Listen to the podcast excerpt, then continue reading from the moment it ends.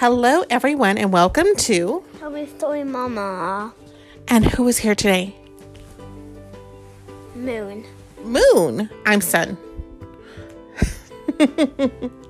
And again, we are taking a break from our Halloween series because the eclipse is happening on Saturday.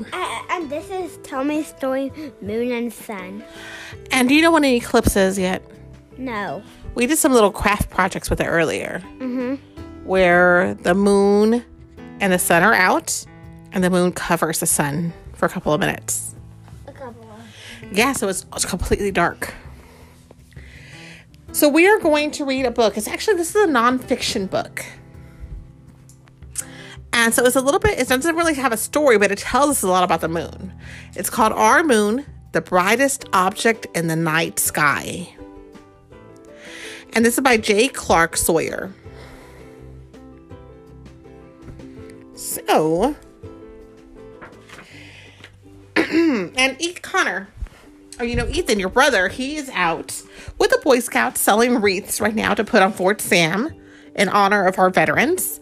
If anybody would like to donate toward that, they are $17 each, and you can contact me directly on Instagram at tellmeastorymama or at tellmeastorymama@gmail.com. And we would be happy to collect funds and honor your loved one at Fort Sam or any military base. So, this is Our Moon, the Brightest Object of the Night Sky. Hey, have you ever touched a moon? Huh? No. Didn't we go to NASA a couple of months ago and you touched a part of a moon, didn't you? Mm-hmm. Yeah.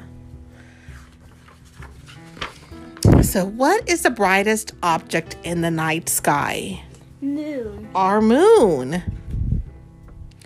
The moon is part of Earth's solar system. So, Connor, do you know all the planets? Do you remember them? Mm-hmm. What are they?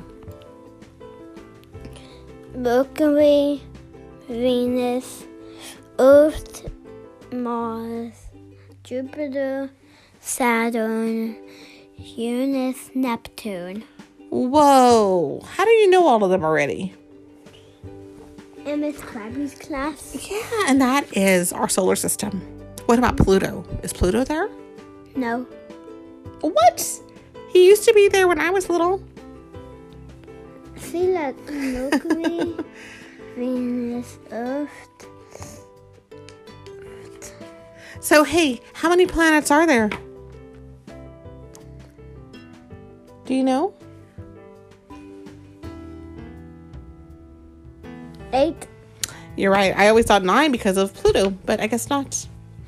The moon is much smaller than Earth.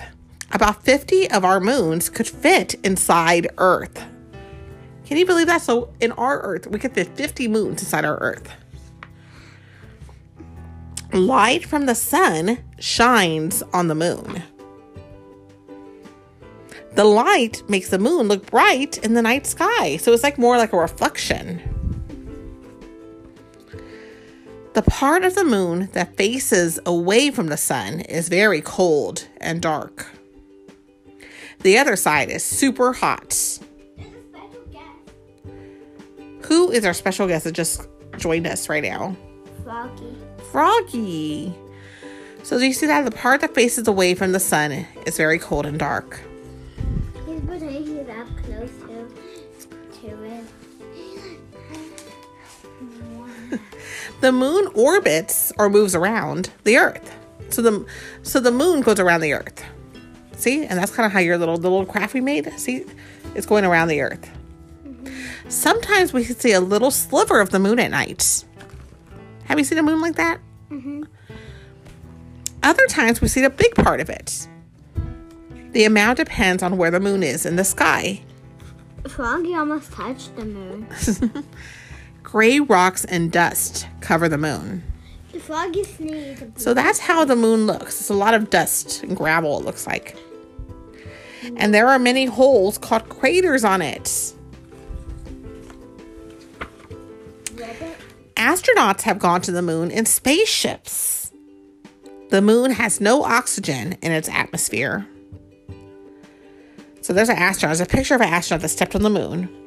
astronauts need special suits to breathe air because there's no oxygen. And what do we need to breathe? Oxygen. Yeah. And they have oxygen tanks. They do. In 1969, astronauts put an American flag on the moon.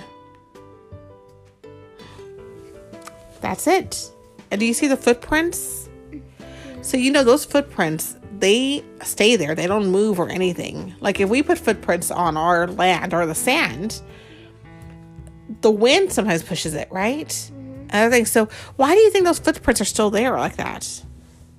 Because there's no wind.